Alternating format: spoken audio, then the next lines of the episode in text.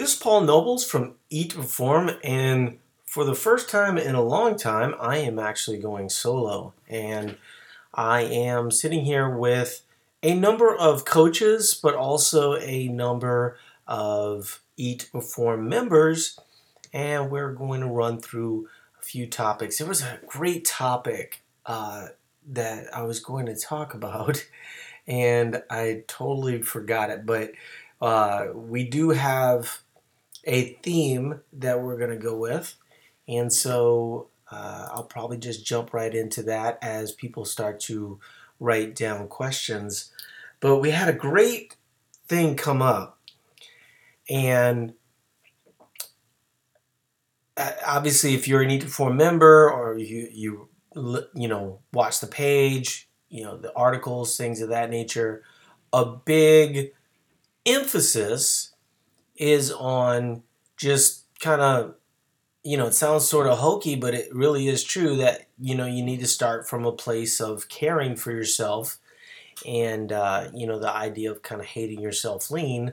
You know we've kind of covered that in depth lately but uh, mostly you're better off being from a place of love. But what the the person mentioned and i thought it was brilliant actually um, that they had this question was what if you kind of already are in that place and you want to see a specific result?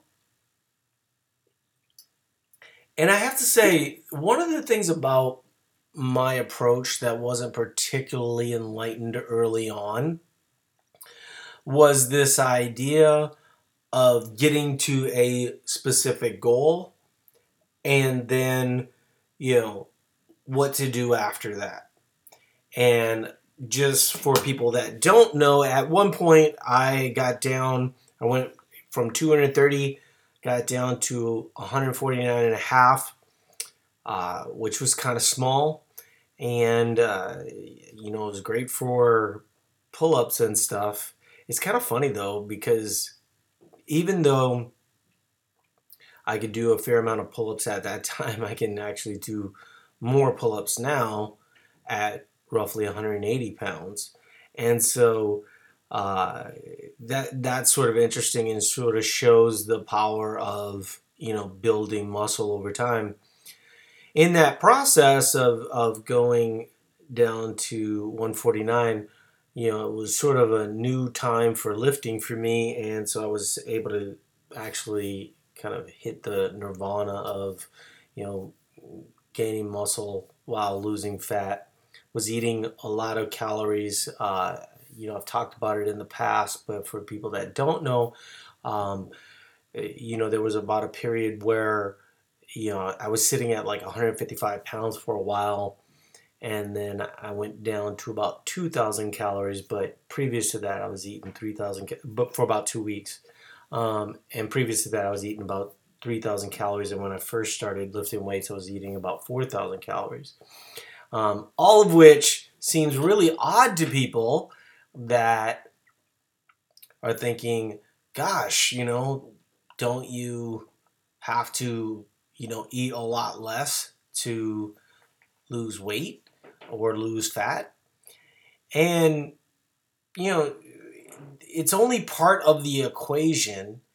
And can you be at a deficit, right, at a high volume way of doing things? It was kind of interesting. I was, uh, I actually had one of my very first trainers um, that I met about 10 years ago, and he was training my wife and I in our basement. And he reached out to me and he's like, Yeah, you know, I was listening to this podcast and, uh, you know, this guy was really talking about some really cool stuff. And then I figured out who it was. And I thought that that was. That was kind of nice. And, and one of the things that I've sort of realized with Eat to Perform is that we we don't always have everyone's attention nonstop. You know, like this idea that people are going to, you know, join Eat to Perform and like stay with us forever it's it's it's kind of a nice theory, and and I hope people feel comfortable where we are. But there is a point where I kind of want people to move on, right? I want people to get it, and I want them to graduate, and and and and that certainly was a bit of my experience. And so, you know, I, I, I like I said, I was pretty pretty small at 149. It was fairly obvious at that point, uh, especially being how long I sat at 155 so easily, right? I mean, I barely had to do anything. You know, I was eating 3,000 calories, I was comfortable. And then, you know, basically for two weeks, um, ate much less than I normally was eating and, and, and was sort of uncomfortable and knew that that wasn't really going to be kind of a long term th- thing. Um, you know, looking back, basically, I think I was really at a low set point number.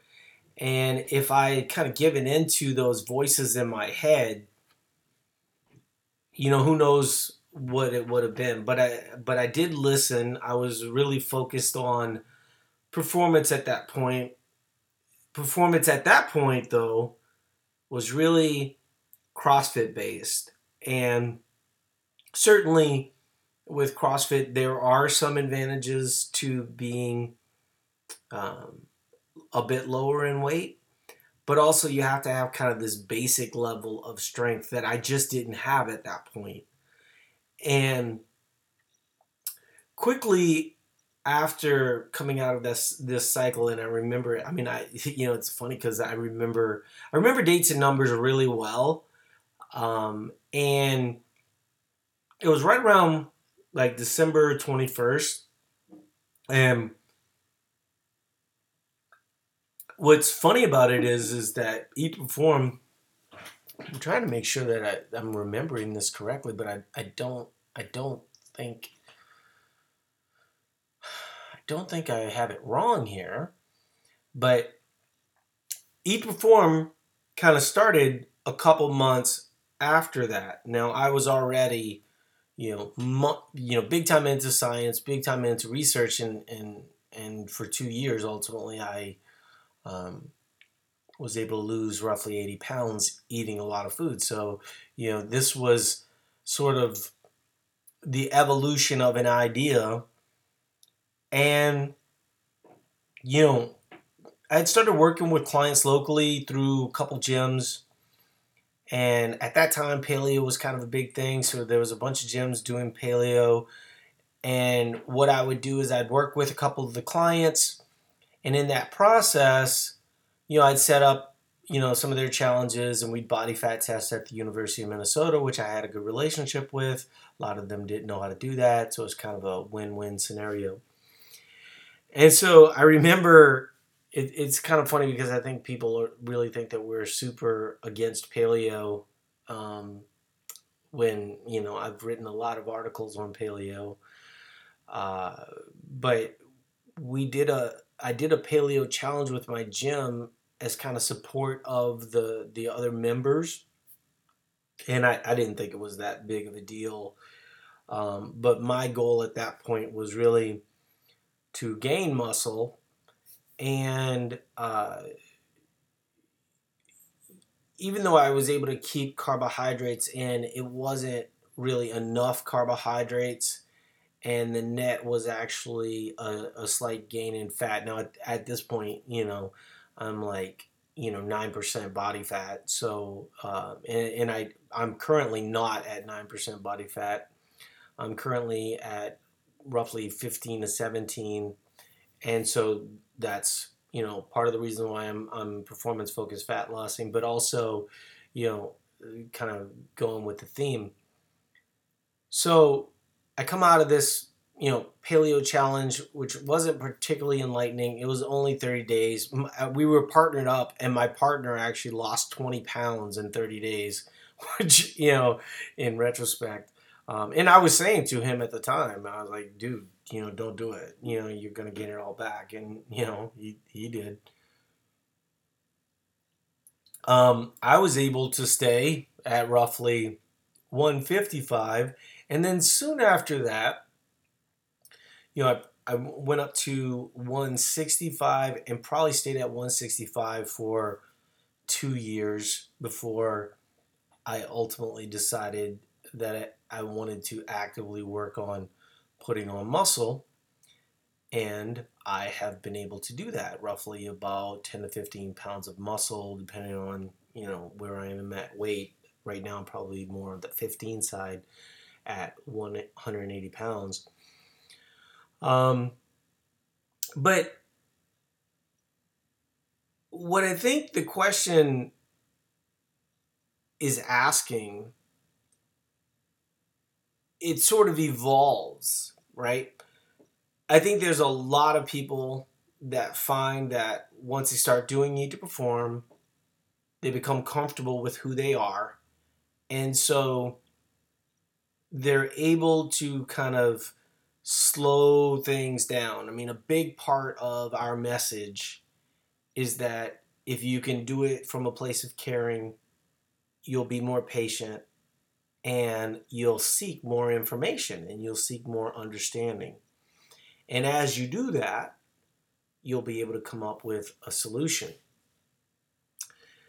But what I think the question really is is is it okay to be uncomfortable? Is it okay to, you know, even though it's kind of a bad word, and you know, I'm currently, uh, you know, writing a book called "Killing the Diet Industry," but but you know, having a deficit or eating in a way that is less than normal, and we've never really shied away from that. It's, I think it's sort of interesting that that you know, I think it's kind of convenient for certain folks to look at the parts of Eat to Perform that they enjoy and then sort of ignore the parts that are also kind of keeping you accountable and and trying to get a specific result. And for the longest time, you know, the way that we were able to get people results um, was much slower I would say, and and gradual, and it was it was great. You know, a lot of people like that. Um, but there was a number of people that were like, "Hey, what if I want to get to a deficit or see a specific result?" You know, kind of similar to the theme, similar to the question, right? I'm happy with myself, but realistically, I'd like to get to 20%. Okay, cool. You know, talking in the case of a female or maybe a male and, you know, 10% in that scenario. So I'll, I'll kind of relate it to my specific situation because, you know, one of the things I sort of emphasized in our social group at, at one point was that you don't need abs in Minnesota in January, right? You're not taking your shirt off. You're not, you know, um, going to be on a beach anywhere.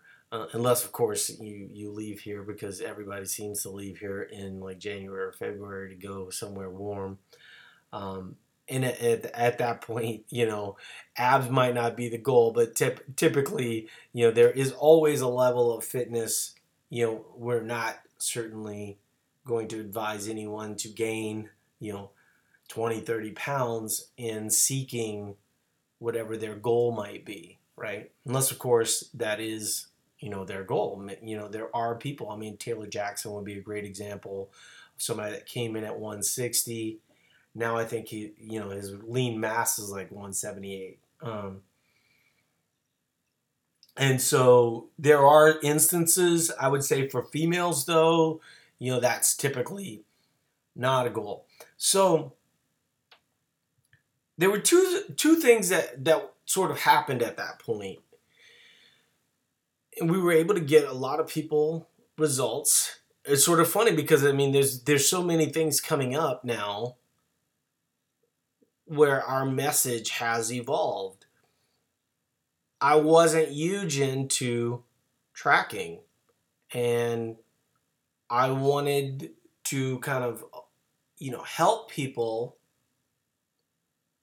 without the tracking element. Now, I, I tracked a bit um, in my process, like I mentioned, um, you know, two weeks going into the end of of you know what is was kind of the final pieces of you know the result I was looking for at that time, which I thought you know like 150 was the holy grail. The funniest part about that story though is that there are no rainbows there. There's no unicorns. There's no gold pot at the end of the trail, and I, I think that that's probably something that that most people need to realize. I mean, I did have kind of a you know great relationship with myself. I mean, I've said this many times before that you know the the fact that I cared for myself was the thing that allowed me to keep looking, and I think that that's something that I think matters for a lot of people.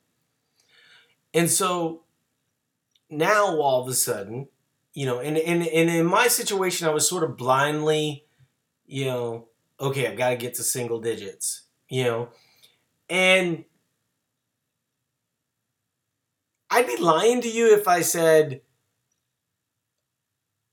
that I didn't think it mattered. You know, I mean, I was obviously working with clients, you know, not huge physical physical fitness guy, but you know, I was able to do research for people and I was able to kind of help them with habits and, and things of that nature and was help able to see help them see results. There was a very small amount of people. The cost was extreme and you know, as I started, you know, blogging and and and, doing that side of things, there was no pretense to what the end game would be. It was just people need to know this information. And, you know, a lot of it came from a lot of those challenges that I was doing because a lot of people were doing paleo and they weren't seeing a specific result. And then when I would say to them, if you aren't seeing a specific result, like why aren't you tracking at this point? You know? And, you know, even though you're not tracking I was able to kind of get to a goal that, you know, I ultimately was looking towards. When ever I've struggled with kind of figuring out certain components, I've always defaulted to tracking. I've always defaulted to more data. And I think that that's kind of interesting for people just because what happens for most people is they get overwhelmed and confused because they don't have the pieces together. They, they like seek this simplistic answer and there just isn't a simplistic answer. And so, and by the way, you know, I think we have something like nine or ten people on the call right now. If you guys have any questions, you know, shoot them out and and I'll get to it because I'm probably going to be you know done here pretty soon. Um, so once I had reached my goal, and at at that point, you know, I was kind of doing basically what the wave method is, right? Where I would take, you know, a three month period, normalize, then have an eight week cut period, and probably did that for almost two years. And you know, early on, you know, I was able to lose, you know, go from 230 to 215, and then 215 to 200, and then you know, after a while, you know, you don't get those 15 pound losses without like kind of extremes. And, and the one thing that I remember most when people ask me, like, well, you know, what would you have done differently? I think the thing that I would have done differently would have been I'd have done it a lot slower. And um, if you ask me that now, I would say I would do that a lot slower with more volume. Because I think you can stabilize your weight a lot more with more volume. I mean, once you know that in a cut, you are at a higher number, that you can kind of play with that a little bit. Now all of a sudden you realize, holy cow, I can be at a thousand calorie deficit you know, and burning 3,500 calories. Like I'm looking at my Fitbit right now, I mean, which makes for a great podcast, I know, but, you know, I'm at like 17,000 steps and my calorie burn is right at 3,300 and it's 720 at night, right? So I'm going to land at about 3,700 calories. I could eat, you know, 2,500 calories and be at a 1,200 calorie deficit today. And it's fairly easy to adhere to a diet where you can eat 2,500, 2,700 calories. Where you start to struggle with dieting, you know, is when you're always looking lower and you have to try and figure out the answers at 1200 calories. The answers are a lot harder at 1200 calories. And so when I'm looking for a specific, like in in in you know, I am currently performance focused fat lossing. The reason I am currently performance focused fat lossing is because, you know, well, there's two reasons.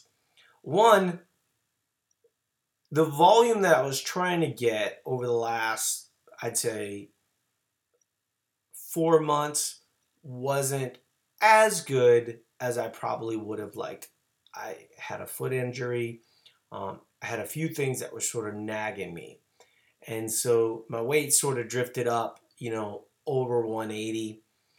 Um, I think when it's all said and done, I'll be at 185, 190 but I want to be able to do that, you know, with more muscle and less fat. So having that little bit of volume, it's kind of interesting because I'm, I'm sitting here looking at our new rower that we just got this week. And one of the reasons why we got it was because of this winter and just how it was so hard to get in volume and I think that the rower is going to be a big difference. I do have an Airdyne, and, and Airdyne's good for sprints, but it's just kind of hard to just sit on an Airdyne for a half hour or whatever when you know there's five foot of snow and it's 20 degrees below outside. And so for myself, you know, I always use kind of 13 to 15% as kind of the barometer now,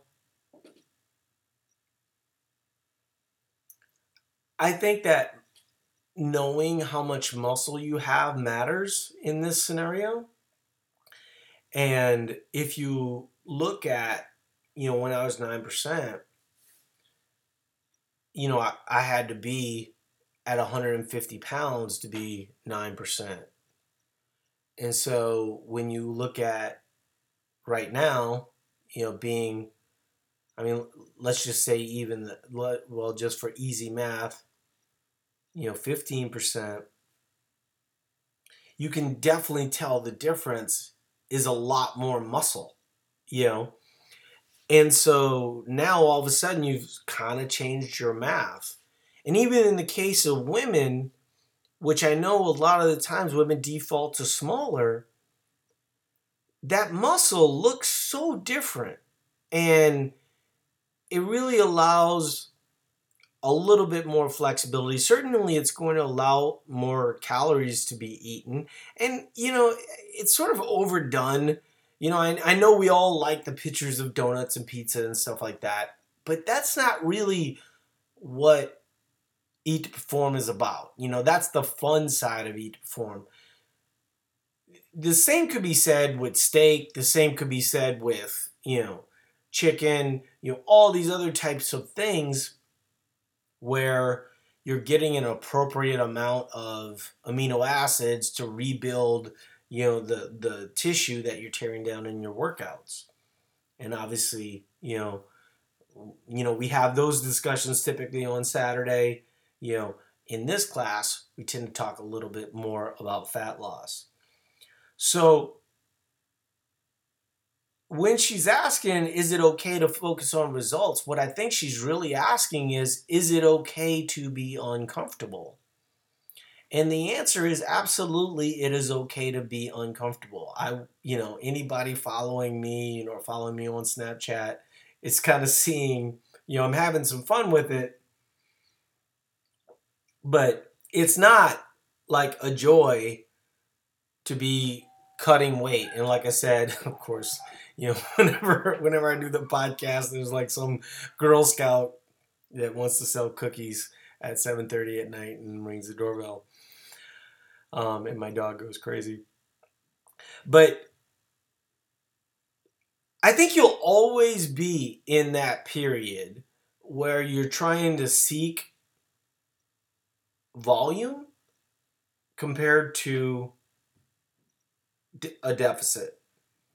And sometimes life gets in the way and you're not able to get in enough volume. And so you have to look at creating a little bit of a deficit, and that's going to be uncomfortable. What I think happens with most people, and I think this is a great discussion to have with clients because, you know, for all the coaches that are listening right now what I think happens is somebody walks into your gym. You know, they don't typically walk in there in your gym because they want to do more sit-ups. You know, they, they want to see a specific result. And so when someone walks into your gym and says, I need to lose 35 pounds, I feel like the first discussion that you need to have is why or what's your timeline, you know? And when you ask them their timeline, they're like, five days ago. right? And I think as as sort of health professionals, you know, we have to help people with that side of things. And you do that by creating excitement, but but mostly, you know, they're going to see a much better result. Like for instance, in in in the case of myself, you know, I, mean, I, I hate to somebody could is probably doing the math right now, but you know, I, I'm pretty sure it's like 20 pounds more muscle right now um, than, than when I was 150 pounds. And I mean, it's probably easy to figure out from the percentages that I'm throwing out there. But when you are sort of reaching these performance goals, the idea isn't necessarily just to get as strong as you can without respect for some aesthetic goal. I think for the most part, when somebody walks into a gym, you know, they kind of have an aesthetic goal in mind. And if we can talk to them realistically about what that aesthetic goal lo- looks like in the end, you know, we set them up for a more realistic expectation. What's been kind of interesting about you know this this last go round is and I always think it's kind of fun because I you know it's been a year since you know I looked at a deficit um you know even in this instance and in most of the instances as most of you guys know anybody that's read you know our materials um, we typically recommend like 8 to 10 week period um, and then add in a little period of adjustment to kind of normalize. That's that's the big piece that each form brings to the table that a lot of people don't emphasize, right? And people say, well, you know, there are other you know people that that bring it up, but they don't bring it up as often as we do. And I think when you if you put it, you know, I've been saying this a lot lately in in our group coaching but if you put a gun to somebody's head, they could lose 10 pounds, right? That's not where people struggle. Where people struggle is is keeping it off. And one of the reasons why is they don't allow for enough um, of the bounce back so their metabolism can reset. But the other the other part is that you know they do it so extreme. I mean, I, I love you know, Mike's, you know, minimal effective dose, right? You know, what's the least amount of interference that you can put in place that will make the most benefit? And the tendency for most people is to go as extreme as they can, like I said, low, but they don't tend to pursue the top side of things. You know, one of the ladies that I was talking to today, she had like a long history of dieting. She competed in figure, you know, all this other kind of stuff. And she started doing Eat to Perform, and she was doing it for roughly three months. and got her calories back to normal. And once she started doing performance focused fat loss, she lost an initial amount of weight. And once that was in place, basically her metabolism went to like zero. And it just didn't work for her. And so the answer for her is that you have to normalize yourself and you have to allow for more acclimation. You know, one of the things, you know, I've been talking about it a lot lately was in our discussion with Layne Norton is like the longer you've been dieting, the longer you need to recover from dieting. But what was interesting about the discussion that I had with her, because she, you know, was at um, like 28% body fat or something. And I think for for her, you know, as somebody that's coming from kind of a depleted way of, of eating, and, and she had sort of normalized for a while, so she she was seeing, you know, some some positive things, you know, PRs, things of that nature, and so so things were headed in the right direction there, but she just couldn't get over the whole, you know, I need to be X amount of pounds, right? And I said, well, why not focus on body fat percentage later and focus more on staying weight stable right now? And, you know, we sort of set like these goals. Like one of the goals that we set for her was a 300 pound deadlift and squat at 250 pounds. You know, she's accomplished weightlifter. Um, but those were numbers that she's going to have to work on all year long to get to. And in that process, she will need to build muscle to get stronger. And so, if she can stay weight stable, or you know, kind of have a window, as I recall, her window was something like 155 to 160.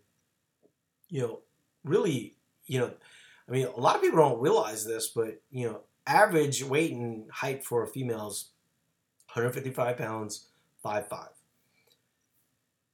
My suspicion is that the good majority of people in that average don't have a whole lot of muscle, and most of the people listening or doing what we're talking about tend to have a little bit more muscle, so therefore they're a little bit leaner. You know, I'm basing that, you know, just on anecdote, of course, but I think that that's probably true. And so, for someone that's 28 to spend a year, you know, we know that more muscle, more food, more breaking down tissue and building up tissue is going to be favorable as it relates as it relates to um, metabolic rate. She'll of course have to um, keep an eye on weight and allow for you know some level of flexibility there. I think that's another part of the discussion we're having about the whole results thing. There has to be some level of personal accountability. I know for myself, you know, I had said, you know, um, and I'd actually talked about it a fair amount. You know, I I just wanted to keep the scale out of the equation for myself because I didn't want it to take away from the goals that I was looking towards, which was muscle building. But you know, at one point my number was one seven. You know, like I said, I mean, I've, I mean, literally, I've just explained like the whole evolution of how I've built muscle.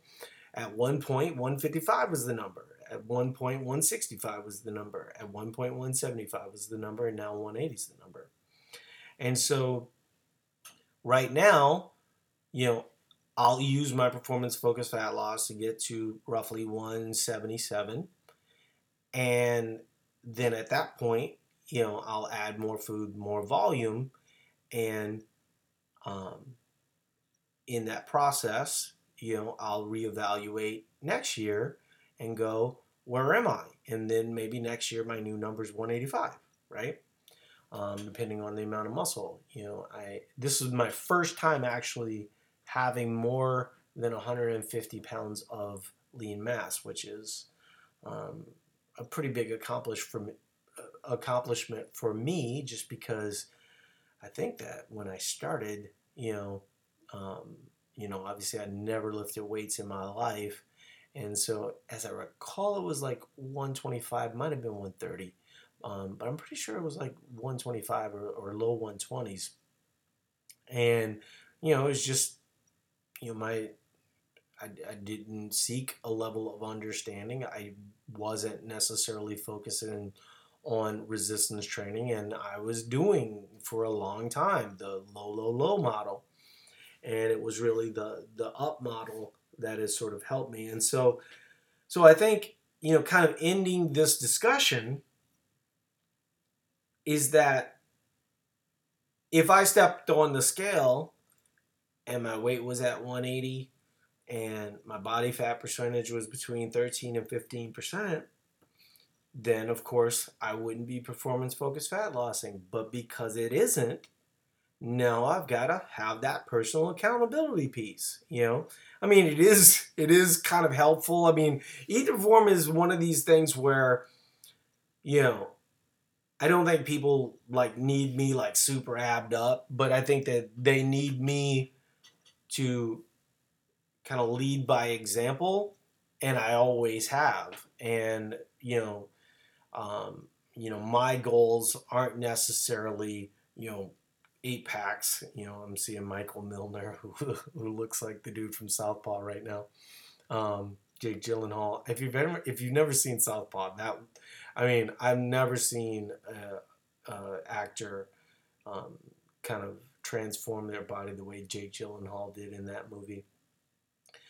But the focus of of you know, what we teach people is to default to action and make sure that they're keeping some level of volume in place with some level of accountability. For you, that might be body fat percentage, or maybe it's scale weight, or maybe it's you know, you know, a certain pair of jeans or something like that. But it is kind of always interesting to me when you know, people look at, I do think, you know, like if I was to look at myself and go, well, I need to be 150 pounds. Well, that wouldn't be very, you know, I mean, like I just said, my, my lean mass is over 150 pounds. And so that, of course, would be an unrealistic goal. I feel like a lot of people get caught in these unrealistic goals because they don't reevaluate their goals along the way. For me, you know, it will be a little uncomfortable. The idea is to have it as least uncomfortable as you can throughout the process. And we had another client that I was talking to today, and she was mentioning that you know it's sort of funny because to perform is not like real life you know when you say to someone Eat to Perform that they need to like reduce their calories to 2200 they panic you know i'm talking about a, a female um, real life you know everybody's like looking how can i eat 800 and still survive in life you know and run you know twice a day and stuff like that. So so that's kind of like the juxtaposition of where we are compared to what most people teach. But I think that if you're always focusing on the uncomfortable side of things, that you'll struggle you know getting to where you need to go.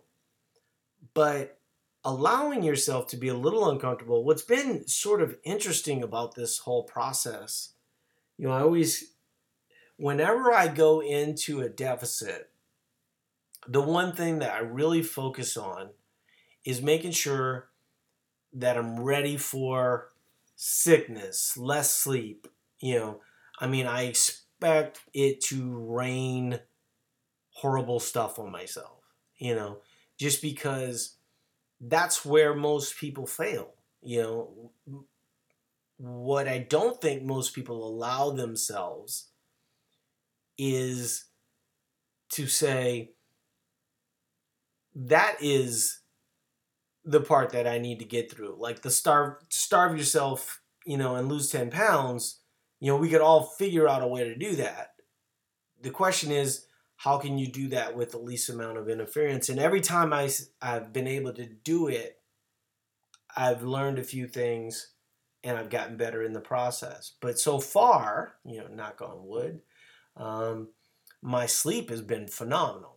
And, you know, normally um, during the winter months, my sleep isn't all that great. Probably, probably a little bit of like seasonal affective disorder type stuff. But my sleep has been great going throughout this process, and that's made things a little bit easier. And um, you know, I also one of the one of the little tricks that I've kind of figured out along the way is that if I can nap, I probably should, and that usually helps as it relates to like adherence and things of that nature. But once again, you know, we're not talking about huge extreme deficits. You know, if anything, you know, as as evidence from my Fitbit, you know, I'm really kind of looking the other other the uh, at the other side of things where I'm trying to keep my burns at a reasonable level so um, adherence to eating slightly less doesn't have to be as extreme. So the keys that I think, you know, the takeaways would be reevaluate every single time, you know, and I think that that's what a lot of people struggle with. They don't reevaluate and they don't realize that that last hatch cycle they gained five pounds of muscle and therefore that elusive weight goal has now become even more elusive because you have five more pounds of muscle and you don't want of course you know atrophy in this process and as you get older you know every pound of muscle that you add you want to keep. And in that way, kind of reevaluating what your weight goals are. I'm not a huge fan of weight goals in general. I'm, I'm more a fan of, of body fat goals. Um, keto, keys to body fat, obviously, you know, aren't just fat, you know, and aren't just eating less. There's really a lot about um, you know, having periods where you kind of acclimate to a normal way of eating. And, you know, from that perspective, you use your training to kind of get a specific result. Like, for instance, I mean, if you are a runner, you know, you might you might want to have a smaller frame. You might not want to have a ton of muscle, but you know, even in a case of a runner, you know they'll often benefit from some resistance training because you know runner running tends to be fairly catabolic and can tend to break down muscle tissue and most of those guys are going to benefit from having um, maintaining a certain amount of muscle mass. A lot of times actually during season um, those guys will lose five to six pounds of muscle and then you know out of season they'll you know try and gain it back which you know tends to be favorable for the running overall right? So I think, you know, the other thing that I was going to say that I was going to talk a little bit about, you know, once again, you know, kind of that adherence level at the higher numbers, um, you know, is is kind of a hallmark of the eat to perform. I think the other thing is that every single time I've done this, I've learned something a little bit better. You know, I've certainly struggled in the past with sleep. I think now, you know, kind of having that higher calorie point, um, sleep's not as big of an issue. Like I said, that could change, and I'm ready for it. You know, I'm ready to get sick. I'm ready. You know, you have to go into any stressful period. I mean, exercise and eating less, those things are intentional stress for a specific result. Basically, you're introducing stimulus for a specific result. So normally, you know, I'll have, you know, kind of oatmeal, peanut butter, honey. that's my typical go-to breakfast. Um, you know, it's about 700 calories. Talked a little bit about, you know, it's been fairly easy to sort of get rid of that. I, I don't, you know, for instance, I had it today, so it's not like I don't ever have it. Um, but so far, I've been kind of able to reach my goals, and I want to make sure that you know, going into kind of the CrossFit Open tomorrow night, that I was adequately fueled, and then of course, you know, tomorrow will be kind of a wave plus day, and then after that, um, you know, I'll be working, you know, the way that it kind of works, you know, if if you've never done it, is basically kind of my floor right now is 183.2 and so next week you know my goal will be 182.2 and so once i hit that i think i hit that number you know like tuesday. Um, and so i've been kind of you know we'll see how you know this morning actually I, I think on tuesday i ended up at 183.6 this morning i was 183.2 we'll see what my my weight's like you know kind of kind of one of the things that's been been sort of interesting is just the different effect of foods um, because you know I try to get as much of my protein from whole foods. Uh, well, it sort of depends on what you consider to be whole foods, but um, so I, I, instead of the oatmeal, I've introduced Greek yogurt, and I'm finding that the Greek yogurt is much more favorable than the oatmeal that ultimately you know my body struggles to process the oatmeal a little bit more than it struggles to process the greek yogurt. That's one of the lessons that um, you know if you look at my last performance focused fat loss i wasn't eating this oatmeal like that. So you know and part of the part of the idea with the oatmeal in the first place was that it was something that was going to help me gain muscle, and it did, right? But now, you know, kind of reevaluating my plan, you know, and certainly adding a certain amount of muscle, knowing that, you know, the oatmeal is something that, you know, takes my body a little bit to process, I will now, you know, reevaluate that piece of things. I will also realize that next time I performance focus fat loss that you know my sleep doesn't necessarily need to go bad.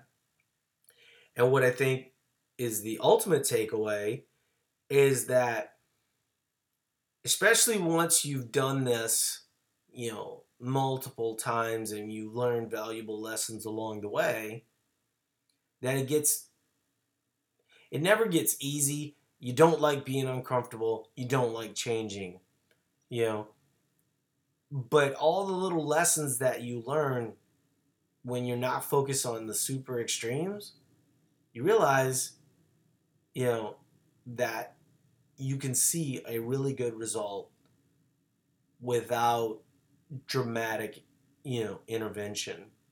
And you know for myself you know kind of going back to my original you know trying to up my volume. What was interesting about talking to Tony and talking to kind of remembering back to my old days was just how much you know um, low impact stuff I was doing. You know, and you know, you know, having the rower now, you know, introduces another element. So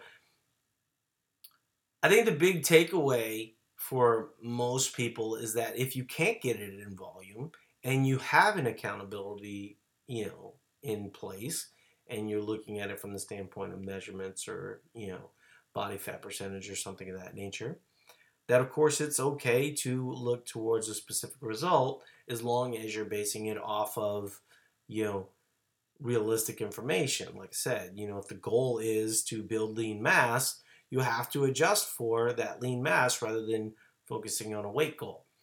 Um, but it does get easier, not because change is easier, just because I think that you change the way that your expectation going into it looks. And you realize that the hurdles that you're going to encounter um, are natural. And if you can sort of set that expectation, you'll be better off as, as you know, as a general rule. And I will also make the case for not being too rigid about your weight. You know, I mean, like I said, you know, I, I wasn't weighing myself. Most people don't weigh themselves because they want their weight. And I did have check-ins, so you know, I was sort of aware of how things were going, but but it, you know, really wasn't that often. It was maybe once a month.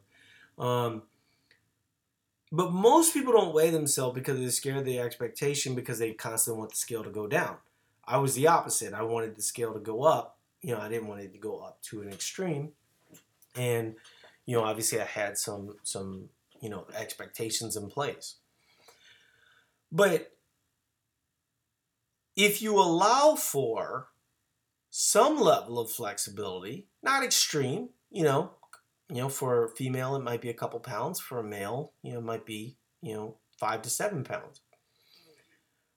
But the more you can allow that flexibility, the more likely you're going to be to reach some of your lean mass goals, which may harm a little bit of your like cardio goals and things of that nature. So, you know, certainly if you're a marathoner, you would want to keep that in mind. More often than not, though, the volume that marathoners do, they don't have to worry about it. You know, I've really never, you know, encountered many marathoners that overeat their metabolism um, all that often, right? I mean, there's just so much volume there. What I what I have encountered a lot though are a lot of marathoners that have compromised their metabolism so much so that you know they need a little recovery and some resistance training obviously would help that. So we haven't had a lot of questions, um, but I did have Alexa mention I've seen great muscle gain three pounds over a 12 week training program with a 3% body fat loss. Started to eat form in the last two weeks of that, although I was very close to my TDEE for the last month prior to ETP. This is a long question. Um, I did schedule a week off, then two weeks at 75% effort, then a work conference for a week, no tracking, poor volume. So now I'm freaked out and not trusting the process. I'm struggling with the deficit now because I think I've slacked my workouts. I guess what I want to know is how long can I stay at my lower activity intake um, which she's describing at 1800 calories, if I'm not getting in the volume. Is that a bad thing? Is this just falling back into the eating at a big deficit? Well, the question would be, you know, what does the scale say? What's the information that you're getting? You know, and I think somewhat it's it's kind of making activity a priority, you know, what I think the tendency for a lot of us to do is, well, I'm not weightlifting or I can't get to the gym. It's like, well, you know, can you, you know, climb the stairs at your work, you know, up and down for, you know, 15 to 20 minutes? Is that a level of volume? Can you do some body weight exercises that that might make a difference? And, you know, that is a little bit of the discussion we're having, right? Where life sometimes hits you in the gut and you know this idea that you're at an ideal body fat percentage all the time you know what i've seen is and and even in that instance you know i mean rich froning would be a great example most people think that rich froning is like shredded like nonstop you know I've definitely seen images where Rich Froning's carrying more weight. You know, he still looks great, still looks muscular, but you know, he's okay with, you know, out of season, you know, working his way back into shape. And, you know, a lot of times you'll see, you know, interviews with him and he talks about the sacrifice that people are making. That's what he's talking about. That's what he's talking about is is one, either increasing your volume or two, you know, kind of keeping an eye on I mean, I've never really seen an instance where Rich is keeping an eye on his weight, so he tends to default to the volume thing, you know, similar to what I'm talking about. But if the scale is fine, you're probably not, you know, doing a super amount of damage, you know, to your lean mass. And so that's fine, but you know, they kind of say gains ain't loyal. You know, you've got to you've got to factor that in. You've got to be able to get back as soon as possible, and I think that you know that will be a bit of the answer for you. Even in the case where you're not particularly active, you know, and I know we are sort of talking about defaulting to more, and even in defaulting to more, I mean, today is a little bit of a higher calorie point for me, but normally I'm sitting around 27 to 3,000. Now in a PFFL, I will tell you that I do I do actively try to get more than 3,000 step uh, 3,000 calories every single day. You know, um, because you know, like I said earlier, that means that my deficits don't need to be as extreme.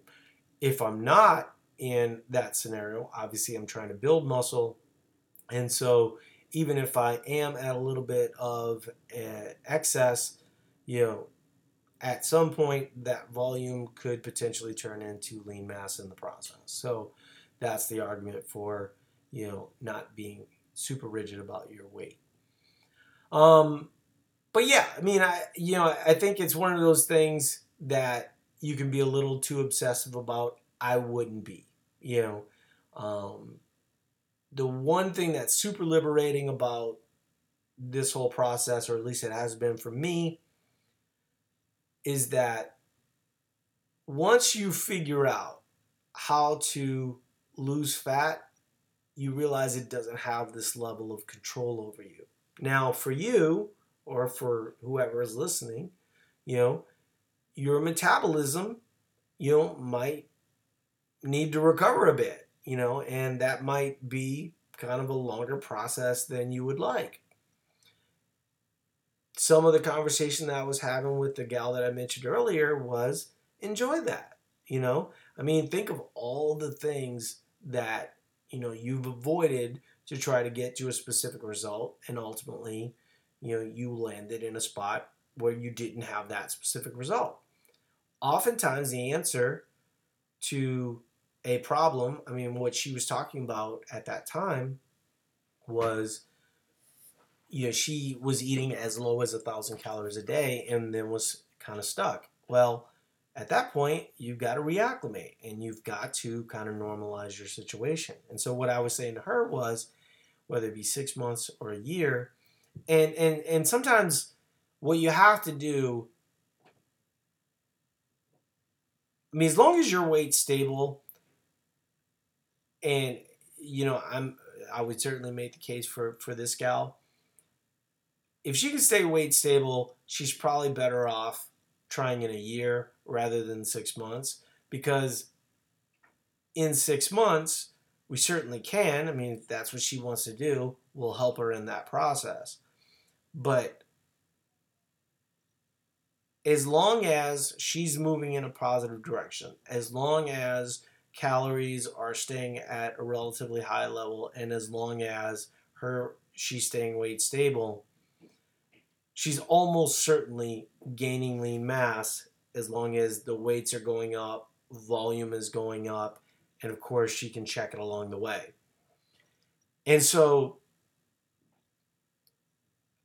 i think it's somewhat kind of the timeline i mean one of the things that you know, when you talk about longevity of life and what true health looks like.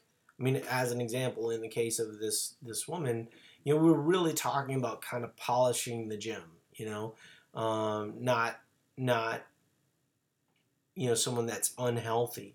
You know, but she wants to see a specific result. For her to see that specific result, her body's going to have to recover.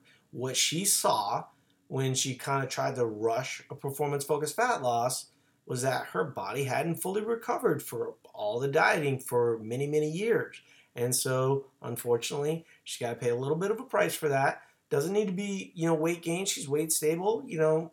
Um, and it's just one of those times where you just kind of enjoy that process for six months to a year and then you retry it again, right? But for her to, you know, once she had seen that when she lowered her calories, that she wasn't actually losing weight, it was much easier for her to just kind of pull the cord and realize, okay, I'm not ready yet. And I think that the the majority of people don't do that. And what they do is kind of what she was resorting to previous to that, where they just go lower and lower and lower and lower and lower. And that sometimes will get a bit of a result, but you get to kind of this point of diminishing returns over time. And ultimately you you can cause a lot of harm and a lot of, you know, it's why so many people are struggling with you know hypothyroidism and and all these other things that are sort of diet relating type stuff.